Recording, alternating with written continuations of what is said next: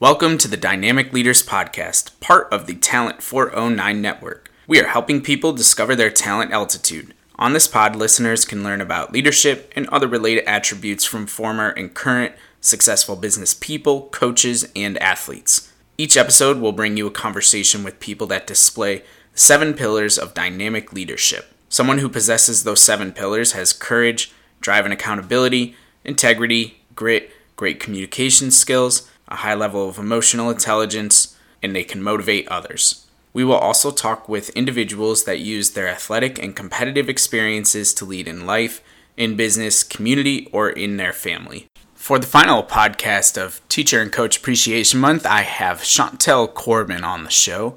Chantel is an elementary principal in the Fabius Pompey School District in Syracuse, New York. This is a really great episode because Chantel is able to provide us with some excellent insight into the administrator side of education and all that entails. Really interesting, really different and unique, especially in comparison to what you get on the teacher side and the coach's side. And you'll hear about all of the differences throughout this podcast. But first, let's sit back, relax, get comfortable, and let's jam with Blink 182.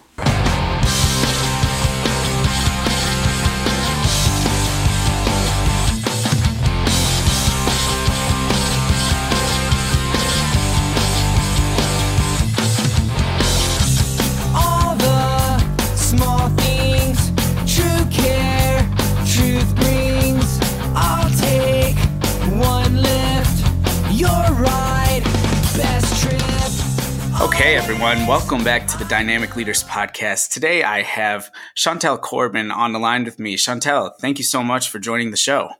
Oh, yeah, thank you, Colin, for having me today. Absolutely. And we're going to dive right into this because we got a ton to cover and a ton that we're going to get through throughout the course of our conversation. But I want to give you an opportunity, as I do with all of my guests, to first tell everybody who are you?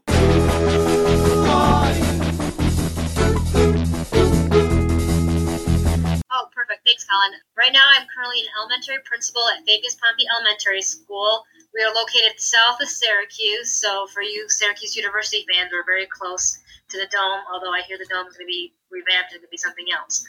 But other than that, I've been an administrator for 12 years, and uh, I've been an athletic director, special education chairperson, professional development coordinator, tech coordinator, and pretty much anything administrative you can think about. I've done it I just recently finished my school business official degree and now possibly looking to take some courses for a superintendency. So, kind of busy in education. wow, yeah, that's certainly a lot. And it seems like education and maybe helping others is really at the core of a lot of the work that you've done in the past. And even seems like obviously what you want to do here in the future. Has it always been that way for you? Like, did you know growing up that teaching was something that you wanted to do or being in education and being able to impact students and younger people in different ways was that something that you always wanted to do? It's interesting. I don't know. I think it just kind of fell upon me because i think in my earlier years i always was like interested in you know athletics. I actually twirled baton a bit so it's kind of athletic in nature. And i just kind of was always around school events so i don't know if i really wanted to be in education per se. It just kind of fell in my lap and then someone said, you know, in your high school career, you know, you go to leadership conferences, like I would get picked to do those things. So it was kind of like, yeah, you seem to have those qualities, so why don't you use them? Um, I originally wanted to be like physical therapist or athletic trainer, but I ended up in education, so that's where it led me. Very interesting. So you mentioned athletics being a big part of your life growing up. Can you tell us a little bit more about that? Like what you played, how you competed, how long you played, those type of things? Yeah, so what's interesting is like I kind of mentioned I twirled baton uh, when I was really young, and then all of a sudden middle school age hit, and there's like, oh, you could start participating in basketball, cross country, different sports like that. And so obviously by that opportunity, I was able to do that. And it was more like school, where now if you look at athletics has turned like kind of turned into a bigger boom. Like when I was growing up, we didn't have too many like youth groups. It was more like you know Vince Lombardi League or you know Pop Warner now called and so I was a cheerleader there, and so and you watch boys play football, and it's kind of very segregated. And, you know, that's kind of how I got into it. And then I was like, oh, I can do this. I want to do this. And when I went to high school, uh, I was really into lacrosse, but, you know, growing up where I was, we were just boys' team. So, and I wasn't too outgoing there where, I, you know, at that time you could challenge, you know, being on a boys' team. You had to do all these like requirements. But I was like, you know what? I'm not kind of that role. I'm not going to go out there and do like shake up the tree. I like, I like to be a part of it and just kind of play out in the backyard with the, you know, the boys and stuff. And then when I got to college, I got lucky enough. I ran cross country for the first half of the semester because that was one of the things I really liked was cross country and running. And then SUNY Brockport is where I went. They were reinstating the women's lacrosse team, so I was like, hey, why not? It wasn't like you had to go to like a D1 program where it was already established. It was kind of like we're just trying to redo this again. And they were kind of looking for any kind of uh, student that had an athletic ability. And luckily, even though girls' game is different from the boys' game, I had that kind of knowledge of lacrosse, so I was lucky enough to play. It's super interesting. I have had this conversation now probably with a handful of people that have come on the show where they talk about how casually they picked up a sport kind of later in their adolescent life where they're just oh yeah I, I wanted to play lacrosse i mean obviously i pretty sure you probably played lacrosse before you had the opportunity to pick that up in college as well but it's always funny to me how it's just such a casual thing. Like, yeah, I played two sports in college. Like, I don't care what level it is. It's a difficult thing to do. You have to balance the time commitment for the sports. You have to balance your time commitment for academics and everything. So I'm interested to hear just in general, and it can be from your high school experience combined with your collegiate experience, how you went about trying to achieve that balance where you were able to produce in the classroom, produce on the field in the different sports that you played. And I'm sure you also probably wanted to have some type of social life thrown in there, right? Yeah, I was, well, actually, Colin, it's funny. I'm pretty much like, I don't know, Christine told you, but I don't know. I'm like more of a straight edge person. I was like a nerd. So, I, like, social life was not like, you know, typical college. I'm going to go out and party a lot. It was me, you know, like having a social group of friends, but I wasn't, you know, going out and doing all that stuff. So, I didn't come into that until I got a little older. but going back to your question about sports and how I kind of came about to it and balancing that, I think in high school they kind of helped you shape you by saying, you know, you have a set, you know, you're really regimented in school. You have, you know, what is it? You know, you're going from school from 7:30 to 2:30, then you're done. Then you go to right to athletic practice, you know, from three to five. So that kind of kept you regimented and kept you focused in on stuff. When I transitioned to college, it was a little tougher, but um, I remember because I only ran one year cross country my freshman year at Brockport, and then I remember learning that you know the newer kids they help transition you by making go to a study hall, and so that helped focus the school part of that. So that's kind of how I learned how to balance things. But I, I think too innately, kind of my personality was like I know if I want to do multiple things, I have to like manage my time. So it wasn't so much learning. I think for me, luckily, it was kind of just kind of knowing myself and knowing what I had to get done and making a list. And that's kind of how it always been.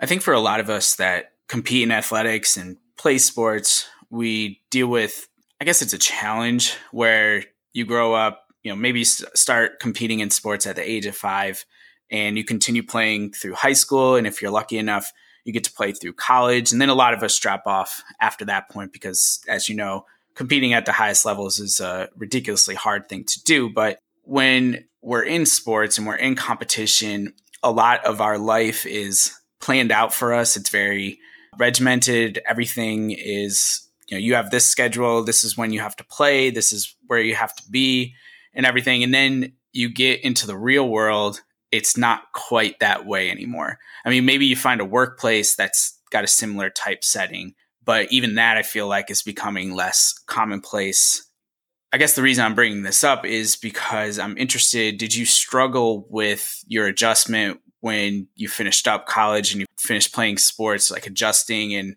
not having like a set schedule or something that you were aiming to compete for or play for every single day? I think you hit the nail on the head with a lot of us who were lucky enough to compete at like a any college level. You're right because everything's scheduled for you. So when all of a sudden it's now you don't have that down, you have downtime it's like, what do I do with myself? How do I balance it? So I kind of was lucky because I stayed in, I was a phys ed teacher before I went into administration, but I can kind of give you a sense of, so it was able to keep myself going and keep myself in shape, I guess, and balance things. But once I turned into administrator, it was like, okay, where do I find the time to make sure I have that healthy balance of being competitive in sports in a sense, like so. I'd give myself a goal saying, okay, I'm going to sign up for this race. Yeah, so, and I had a great uh, boss, especially where I am at Fabius Pompey. He believes in kind of keeping yourself, you know, balanced, especially in your health. So he's always like, you know, you need to get to the gym this morning. And, you know, and he knows me enough to say, you know, I like the gym, I like working out, but I have other, like, to me, I'm like, oh, I make sure I have like you know I have a faculty meeting today. I'm, I got to get that going. So my health might have trailed off. So he knows me good enough to say, okay, we're signing you up for a race, a 5K or you know, a 10 miler. Or I just recently was doing sprint triathlon. So I he knew me good enough to say you need to hit keep it and like kind of a health goal to get me going there. Um, because if not, I think it is tough because now you don't have someone saying, okay, you go to the gym and you need to work out for two hours and you need to pick, play you know lacrosse for instance you know no one's telling you that because you're done with that so it's kind of a hard transition i guess so i guess my advice to somebody say who's in this kind of thing where they've been so organized with sports and in now business world trying to keep their health up is to kind of find something you like to do if it's running biking or swimming something and finding a goal finding a small race and having that to attain that you know like a race to say i'm going to keep training i think the most interesting thing that i've picked up throughout the course of the early parts of this conversation already is how competitive you were and how competitive you still are. Maybe that phrase or that word has changed in some ways over the course of your life, but it's interesting to me to hear that you want to continue to you know, do a 5K or do something that pushes you physically and also probably at times pushes you mentally and I'm sure that carries over into the workplace and into other parts of your life.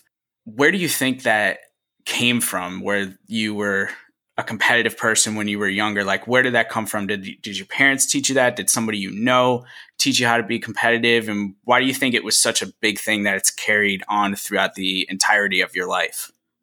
It's interesting because um, I don't know if Christine shared with you, I'm adopted. So you think the whole nature versus nurture thing and wondering, I don't know, like I, my parents, like my dad was born and raised in Montreal. He played their country. They kind of have club teams. He was hockey. He played hockey, obviously, being from Canada. And you know, he played he played sports. He kind of they didn't really instill anything. My mom was kind of one of those typical older mothers that just you know didn't play sports, so she didn't have it. So I don't know where I really learned the competitive edge. I wonder if it was you know again going back to that nature versus nurture. If it's something just my biological makeup made me more competitive? Or was it you know in school you know i always wanted to kind of keep up with the boys so did that make me competitive? I don't know. That's an interesting question. But i always think about that you know being adopted like where do you get some of those traits? Do you learn it or is it in, like kind of embedded in you? Yeah and it's really interesting to me because now you've brought it up twice where you, you were talking about it in terms of competition and athletics when you started cheerleading and you saw what the boys were doing. And then you were talking about in the classroom, also wanting to take on the boys. And it is super interesting. I mean, I don't have an, an answer for it, obviously, either, but it's one of those things. I mean, if somebody had asked me that question, like, where did your competitive nature come from? I, I think it's like with a lot of things in life, it's something that I don't know that you're born necessarily with it, but you have to be able to find a way to develop it. And like for me, if I'm trying to think back when I was younger, I was a shorter person. I'm still a short person. So it was to prove all the taller people wrong or the people that doubted me because I didn't have the same size as everyone because I was smaller and things like that. And I think that's where it started. And for me, again, it's the term competition, the word competition has changed significantly. Like I'm not as ultra super competitive as I was maybe on the baseball field back in the day, but I mean, I still I have my business. I want that to do well. I want to be the best husband I can be, the best son I can be, the best brother I can be. You know, those type of things that carry over into life. So it is really interesting, and especially you come from an adopted family, and that's different, obviously, than a, a lot of us experience. So yeah, and I like what you said too. It was very interesting about how you said like I'm kind of just talking about sports, but it does it does carry over into my work because uh, I do want to make sure I'm a I'm the leader of the building, so you know I I'm the one with the final say of things. Or if I have an initiative, I want to see it through because I don't want something to fail because I don't want fingers pointed at me. And it's really challenging because it's hard for me to say, all right, Colin, say you're one of my teachers. I put this trust in you to say, lead this one of these initiatives because I don't want to fail. So it's really hard for me to say, okay, I'm going to delegate something to you, mm-hmm. but I have to learn how to do that. You know what I mean? Yeah, delegating is, I think, probably one of the hardest things for leaders in all industries. It's probably one of the more common things, if not the most common challenge that I get from people who are in leadership positions or even people that are trying to get to a leadership position because it's like you have to do everything on your own to get to that place and then you get to that place and you have all these other responsibilities that are more important of your time and it's like I don't know how do how do I let go? yeah, I think it's hard thing. I can't imagine running your own company. I think that's really cool. And you know exactly because again, when you're kind of a leader like of your company, I'm a leader of the building, so it's kind of similar. Yeah, absolutely. Can you tell us a little bit more about your role then? Like, walk us through the specific details of what you do on a daily basis. So right now, I'm in an elementary building. We're K through five building, and I've been in the district for 12 years, so it's I, it's kind of a unique situation here where this building was deemed like unhealthy, the culture was bad, you know what I mean? People were doing their own thing. My daily thing now is my second year being here is kind of trying to build the relationships back up, try to drive the school, give them kind of a focus. So, for instance, I run monthly meetings for English, you know, curriculum, and we're trying to get a consensus of what, what's our focus here. Is it we want to build a better foundation, or do we want to just keep banging our heads against the wall because our kids can't read? You know what I mean? So it's kind of my daily thing is like finding different ways to say, okay, and picking teachers' brains about because really when you think about my background, it's not elementary ed, it's not, you know, it's phys ed. So it's a little different to say, okay, let's go into curriculum. And to really figure out, you know, who's on board with that try to use them to kind of leverage, you know, those people who are maybe naysayers.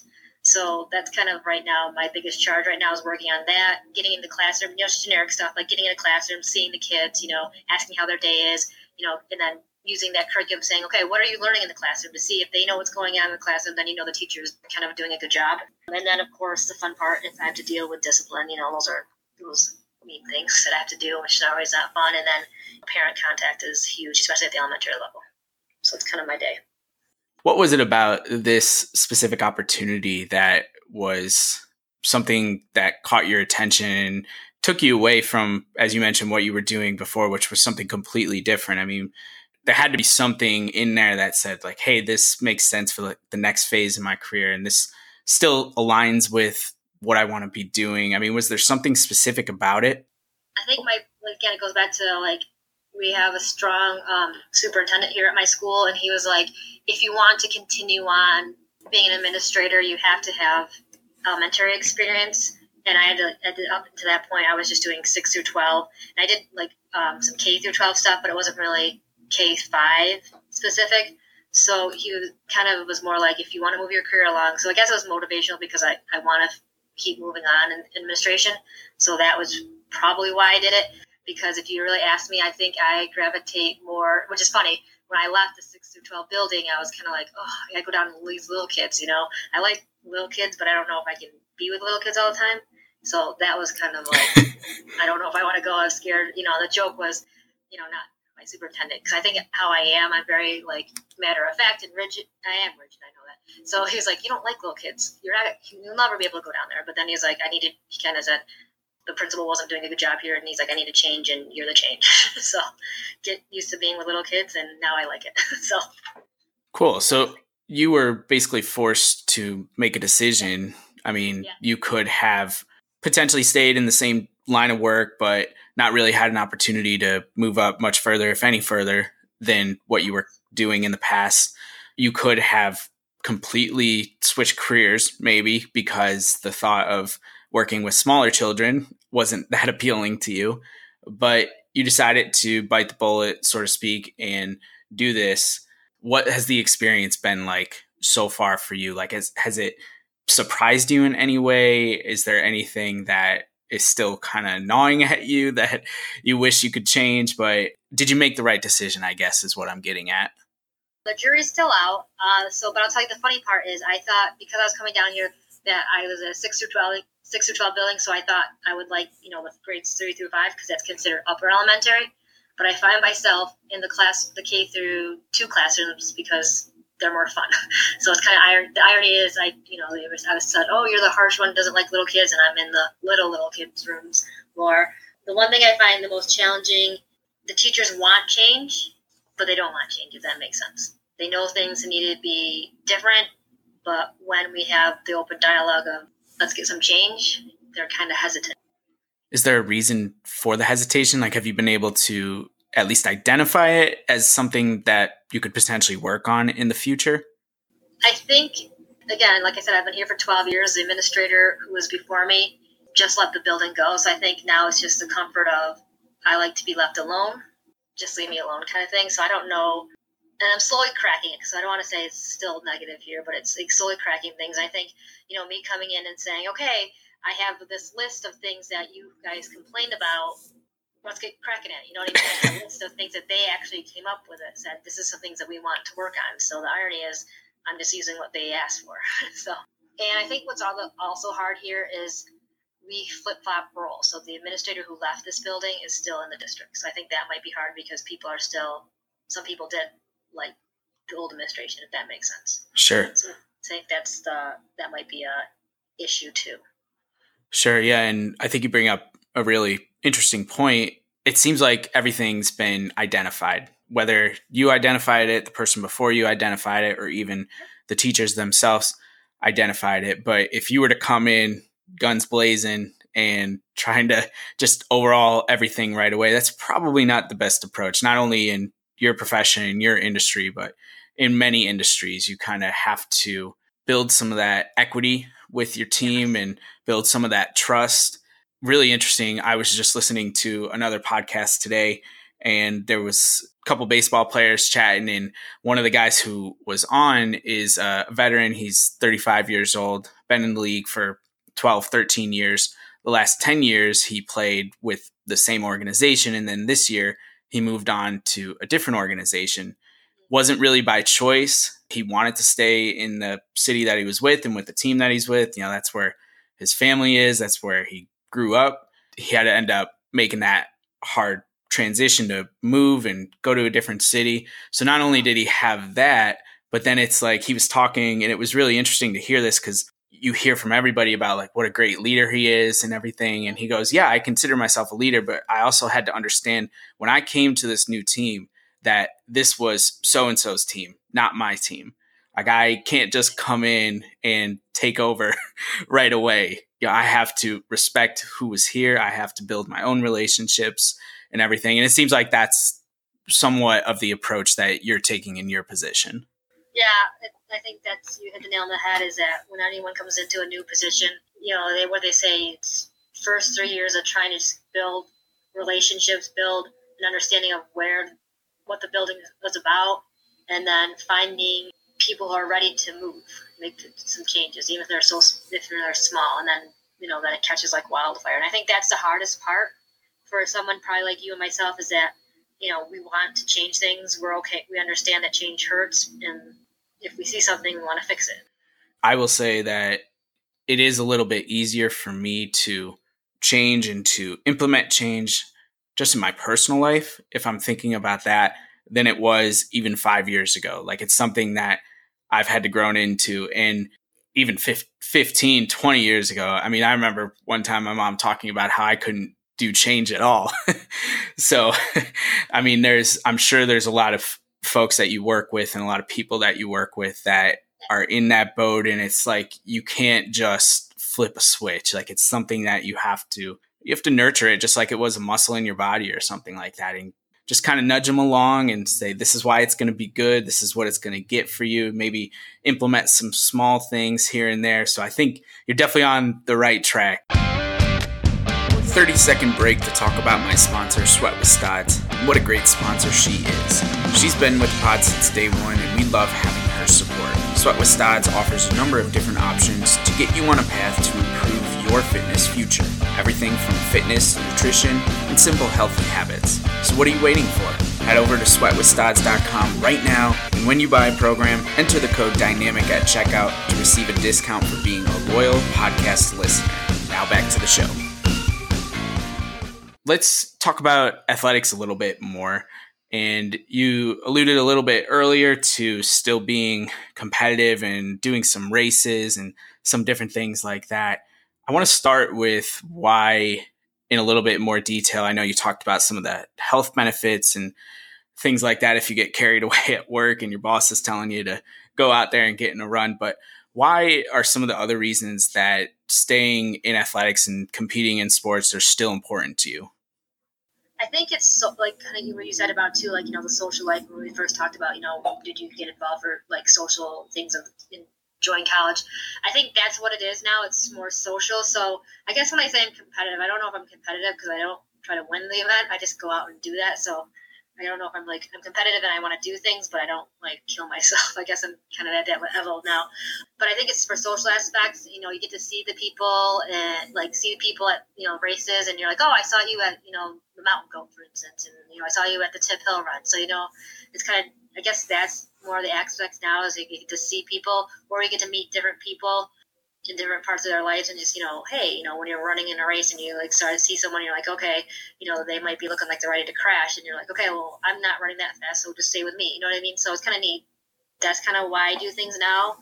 So that's kind of a nice avenue too. And then just like i said like i like to go see sporting events. I think it's always been a part of my life so it's like i can't imagine not you know like it's easy for me to sit down like right now ncaa lacrosse is going on you know, watching the games, talking to people about the game. So I think that's more of it. It's just the more networking part of it.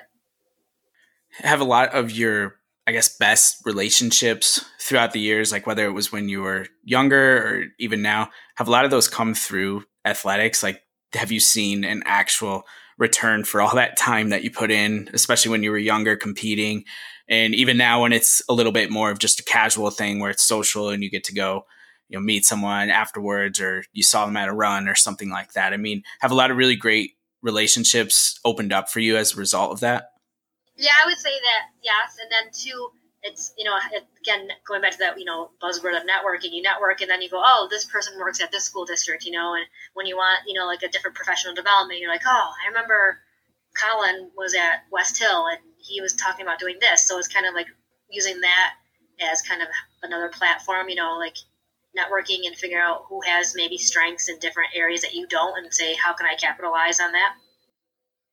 Why is that particular part important to you to realize that there are other people out there that have strengths maybe in areas where you're not as strong? I don't want to say it's a weakness but maybe not as strong.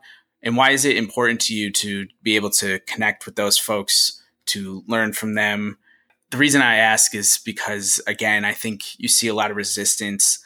People either want to not know the information because it's just too much of a burden to learn something new, as we talked about earlier with the change, or it can be that they, whatever they think, they think is ultimately right. And it doesn't matter what anyone else thinks. But it seems like you have adopted the approach of being able to know where your strengths are and know where you can still get help from other people. How do you go about that whole approach? I think it came because I again I'm not the expert in everything, and I think it goes back to the old adage of I'm I'd rather like you know you probably had friends like where your dad was your coach and you're like I'm not gonna listen to him, but your friend was a coach and you're like okay I'm gonna listen to him. so I think that's the thing when I think about it because sometimes I think my staff thinks um, I do know stuff, but they're like, I don't want to listen to you. But if I bring someone else in, they're the expert, so it looks better. So that's why it's important for me to network and to find other people that are the experts in the field because I feel some of these topics are strong and that our staff needs to be educated in it. So if it's not me, then who? Cool. With athletics, now at this point in your life, I mean, what do you see for yourself moving forward? It's been a part of your life for a long time. And you mentioned not only that you compete and you've competed in the past, but you also like to go to sports. So, what do you see as the role that sports plays in your life over the course of the next 10 to 20 years? Like, how does that impact you professionally, personally?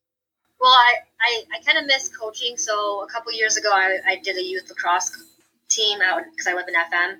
So that was kind of fun. So I think me delving back into like if I need a, that I guess quote unquote fix of being more involved in a athletic program is maybe reaching out to a youth program saying, hey, do you need a coach?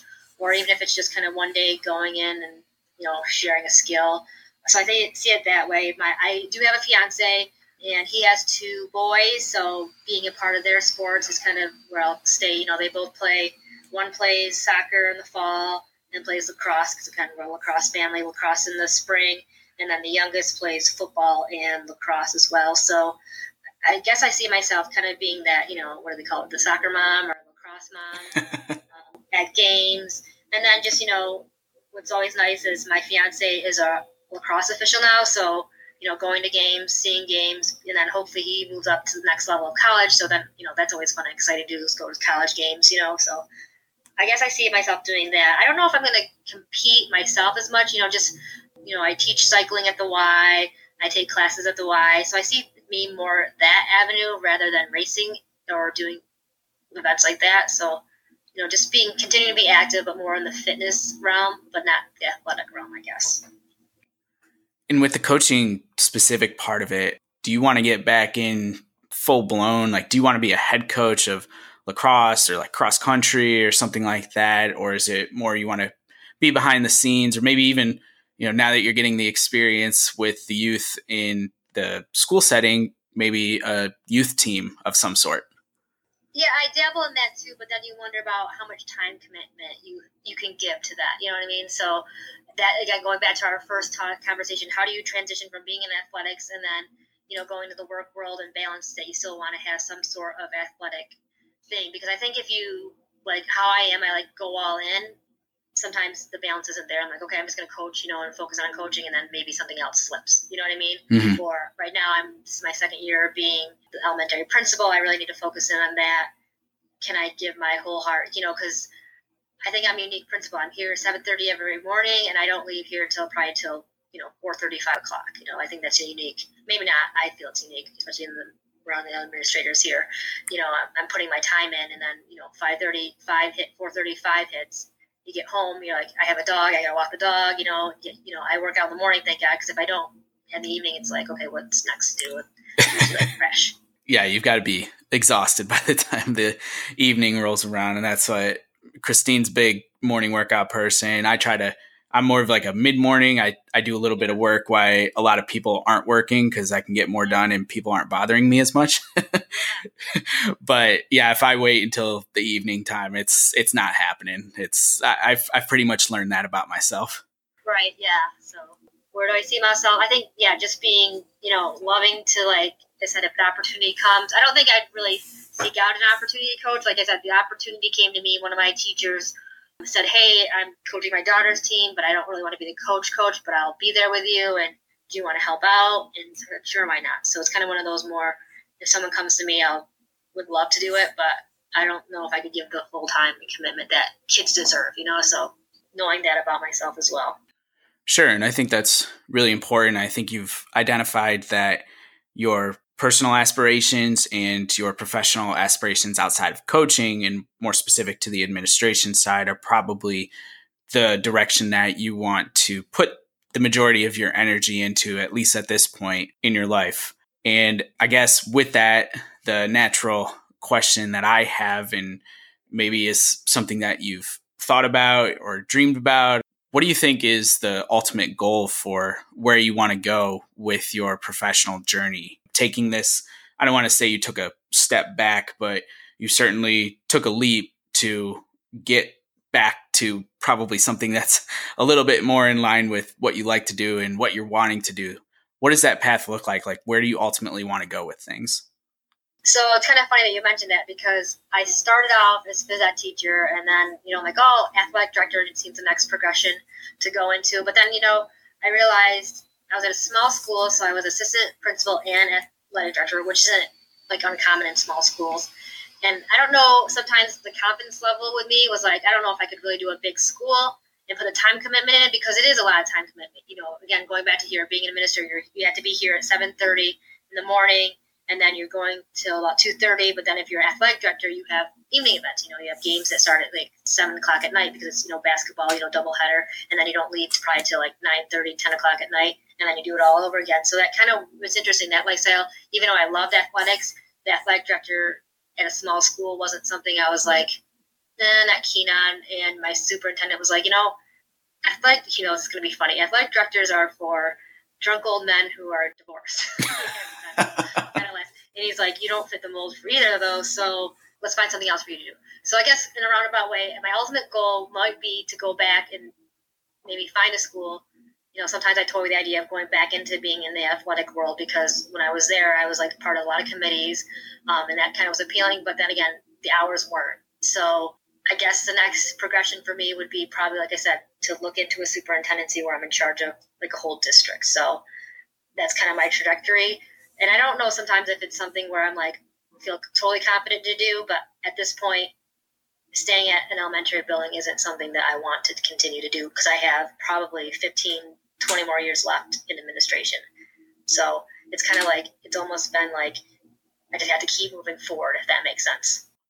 Absolutely, it does. And I'd be really interested. You certainly don't need to give specifics to the school or even to the district, but I'm sure there's things percolating through your head that you know need to change to better impact the kids that are coming through your school system.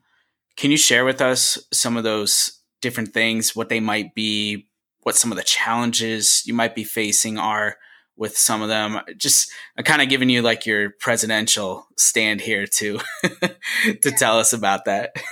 So what's interesting to me is that I, you know, there's that background, and I'm huge into like you know, kids need to have recess. We need to do more, you know, not sitting in the desk for 20 minutes for a lesson. So if it's 20 minute lesson, you know, how many times can we get the kids moving in that? So I think the biggest thing for me is to figure out how to balance the state standards along with making the kids being able to be like kinesthetic and moving. Uh, so that's kind of one of the things I see here that this is what I want to do. I want to push, you know, we should have more kids outside versus inside. How does it look for that? And then there's, you know, the challenge here, I think, too, as a small school district is we want to provide a lot of opportunities for our kids. And I think we do a great job with that. But there's a balance and there's give and take. So, you know, we might have, example, at the middle high school, we have AP classes we have probably like maybe three or four kids that are in it. Is that really economical? Or should we be saying, okay, let's figure out what AP classes we can add with 20 kids in it? But, you know, which is nice here is that we provide a lot of opportunities for our kids and it is costly, you know, figuring out that balance. So that's our challenge. Great. And as you know, when I asked you to come on the podcast, I'm doing a teacher slash coach slash administrator month on the podcast, just really highlighting all the great people that are doing amazing things for kids and for students. You are the only one on the administration side that I have on throughout this month. So your perspective is unique. I had a college volleyball coach, I have a high school soccer coach, and then a softball coach as well. Both of the high school ones are teachers. I'm really interested because you obviously have been on both sides. And even though you were a phys ed teacher, you're still a teacher. And it's, I'm sure, relatable in a lot of ways to what some of the other teachers deal with, whether they're challenges, successes. From your perspective, what are the biggest differences between being in a teacher role versus being in a superintendent or excuse me an administration type role. The reason i'm asking is because there might be somebody listening who is thinking about going into teaching or is thinking about going into administration and they're trying to determine what's the difference? Like why should i get involved in one versus the other? Can you provide some light on that?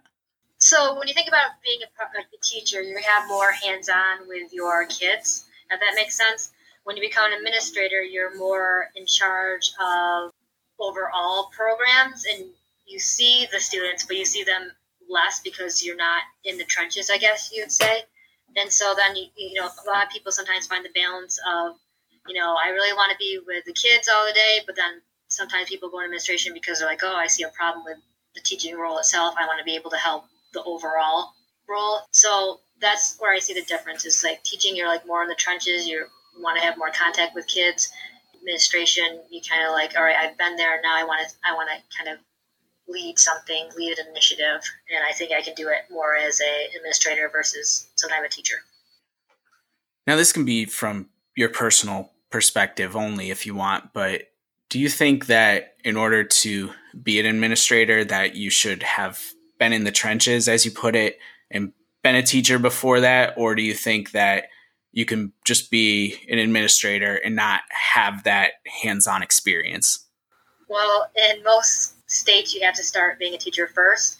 And I guess I would say that too because if you come in if you see a lot of times now we kind of joke about when states come in and make kind of crazy uh, demands or change standards. Like people go, who really made that? Did were they actually teachers in the trenches?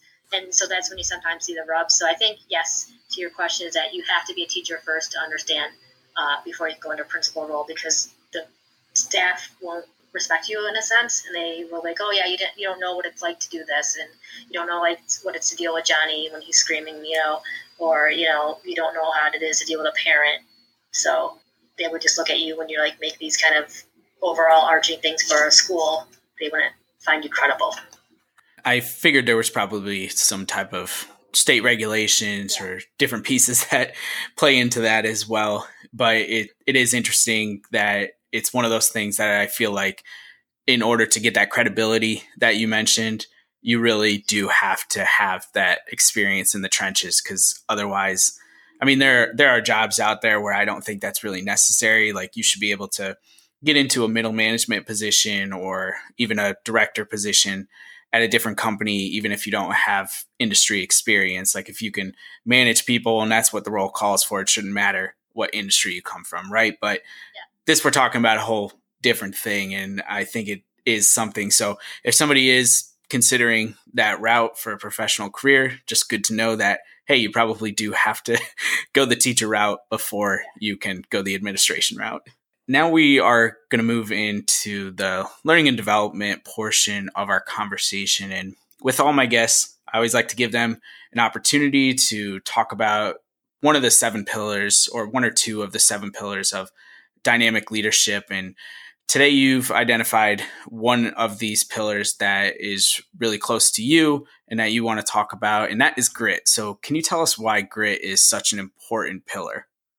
I think because um, a being an administrator and being a teacher, you're, you're a role model for students, and grit is important for kids to have because they need to have a kind of a sense of stick to itness. So I think that's why I think it's one of those big things that we need to have, and I think I have that because if you look at my career, I've kind of gone from teaching to administrative job, and then an administrative job. It's like you know I found out I didn't really I love the athletics, but it wasn't really a good fit for me. So you know what's the next thing I can maybe reinvent myself. So kind of stick to itness of, you know, I'm going to be in administration for the long haul. So where can I find my niche and where I can be successful and help others be successful? So that's kind of where I think grit is one of those things that people need to have and something that I've really tried to work at.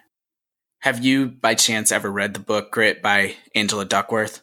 I don't think I've read hers, but I've you know, read different top, different books on grit because it's a really big thing here. I think they're saying like a lot of our kids nowadays they don't have that. You know, it's we're we're like kind of social media instant gratification, and we're just going to put things out there and not understand that you could have consequences, and you to keep striving for working at things. So I've read a lot more educational part about grit versus I don't know if I've read hers. I would highly recommend it. It's probably got the most shout outs on my podcast. It's a really great book. And the reason that I'm bringing it up is because you basically just defined what her definition of grit is she works at the University of Pennsylvania and has been doing all this research for years and years and has talked to military, talked to athletes, talked to teachers, all different industries.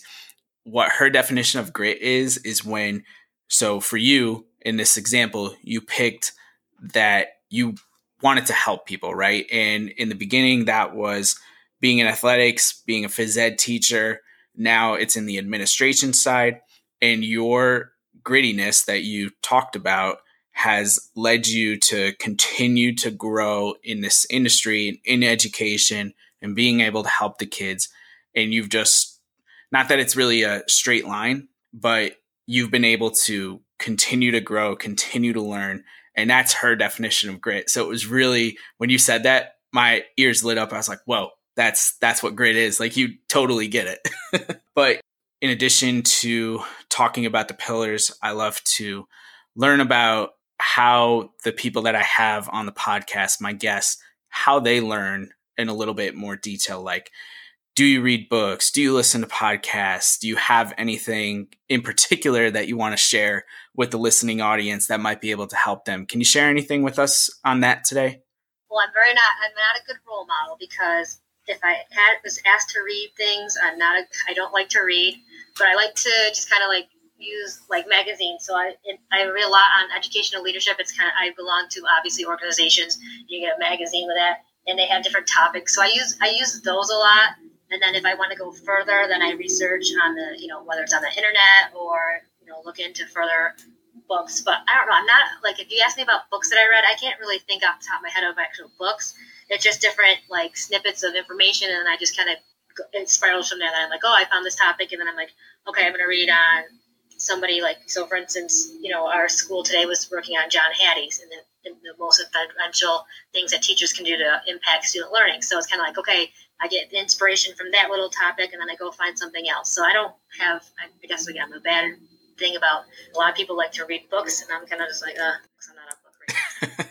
I used to be that way, so don't feel bad about it. But actually, those educational committees, I think you referred to them as, can you share with us maybe just what a couple of those things are or like how you get involved with them? Because I think that could be something really tangible that if there's people that want to get more involved or learn more about the administration side and or education in general, that might be something that could really help them.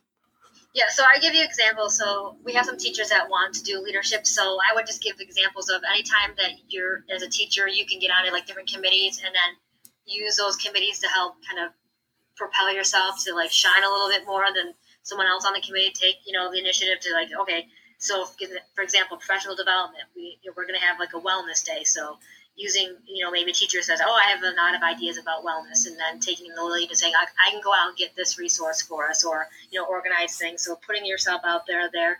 For administration, once I got in administration, like, so for instance, athletic director, I was able to get on different committees. I was on the scheduling committee, I was on selective classification committee, and that means, you know, for kids, looking into how kids can, if they're in eighth grade, get into, you know, work towards getting on a JV team or varsity team.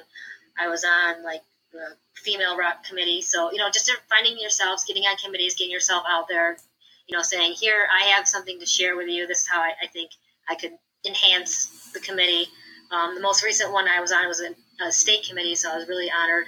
It was for teacher evaluation. So, you know, again, as you get going, your name gets out there and, you know, people hear you and networking and like, oh, you know, Chantal would be a good person for this committee. She understands, you know, teacher evaluation. She's been in the trenches, like with developing it, and so it's kind of neat. So that would that would be my recommendation. Just you know, get on committees, show your shine your light on your expertise, and share it with others.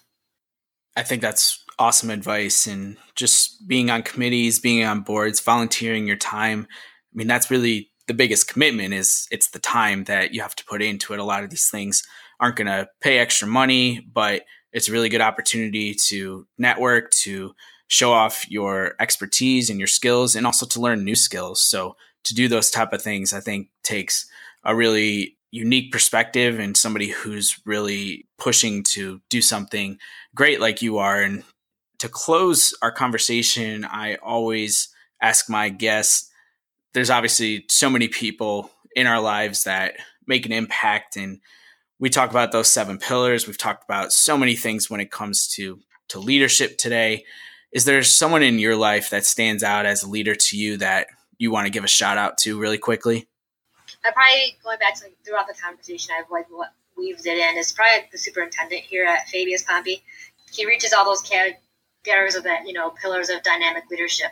You know, he has drive and accountability, so he always supports teachers who have good ideas for students, but he wants to hold you accountable. So if you have a good idea, you have to kind of justify what you're going to do and then have a plan of how you're going to show, yeah, that was successful. He's really good at motivating people, like finding, like, again, for me, it was like he knew I would be good at this, you know, athletic, he knew athletics was by far my good cup of tea. But then he's like, I want to push her further because it is a tougher industry, you know, and it's long hours. So let's find out what she can do.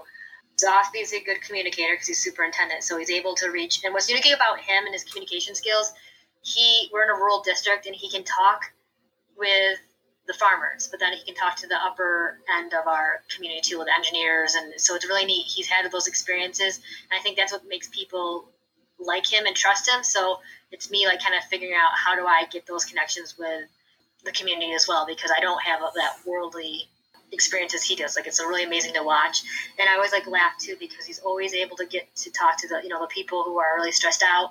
And it's always funny when we talk about discipline. I can give a discipline consequence, and the parents are disgruntled, and you know, I watch him give a consequence, which I probably said the same thing, but he said it a little differently. The parents are like shaking his hand and saying, "I understand and I accept it." So it's kind of funny to watch. I would say he's definitely a dynamic leader. That's something I somewhere I look up to, and you know, try to use some of his skills and hopefully I put them into my practice as well. That's so cool. Yeah, it seems like a dynamic leader to me. Those are really great examples of all those attributes that you gave. So thank you so much for sharing that. Before I let you go, I just want to ask you if there's anything that you want to leave us with, any last pieces of advice or anything that you can share with us before we let you go. I think the biggest thing is if you want something to make sure that you research it and make sure it's something you truly want and then go after it. I think that's a hard thing for people to do sometimes is put themselves out there. But if you don't take that chance, you never know what could happen. And hopefully you have someone believing in you, kind of like I did. And now look where I'm at. I just never thought I'd be here as a principal. So take a chance, make sure you do your research, and then take that leap. Beautiful. I love it. Great words to end this conversation. And Chantel, I can't thank you enough for taking time. Obviously, we know how busy you are and how many things you have going on. So, really appreciate your time, your insight, and everything that you shared with us today. If there's anyone real quick that wants to get in touch with you, is there an easy way to connect with you? Maybe email or something like that? Yeah, I would just say go to the um, Fabius Pompey website and then look under contacts. I don't know if we have a really primitive website because I, I, think we like want to be known, but we don't want to be known. We, we know we do good things on our. We know we do good things, and we're like not sometimes wanting to share everything. Um, but it's uh, C Corbin, uh, C O R C C O R B I N at fabiuspompey.org. Awesome, and I'll put that in the show notes. So if there is anyone that's maybe looking to get into the educational side of things and wants to pick your brain or just wants to shout you out for having a great conversation, they can do that. But Chantel, again, really thank you so much for your time today. It was great to chat with you and can't wait to see what's coming in the future for you. Oh, awesome. And then remember, it's uh, Teacher Appreciation Week. So we appreciate the teachers and all they do here. And that's a wrap on Teacher and Coach Appreciation Month here on the podcast. Thanks for listening in, and thank you again to Chantel for sharing all of her expertise. It was great having her on and learning about the administrator side of education. Quick shout out to our sponsor, Sweat with Stods. Shout out, as always, to you, the listeners, for taking time out of your busy schedule to listen to the pod. We are back next week with another guest, so stay tuned for that. Enjoy the rest of your Memorial Day.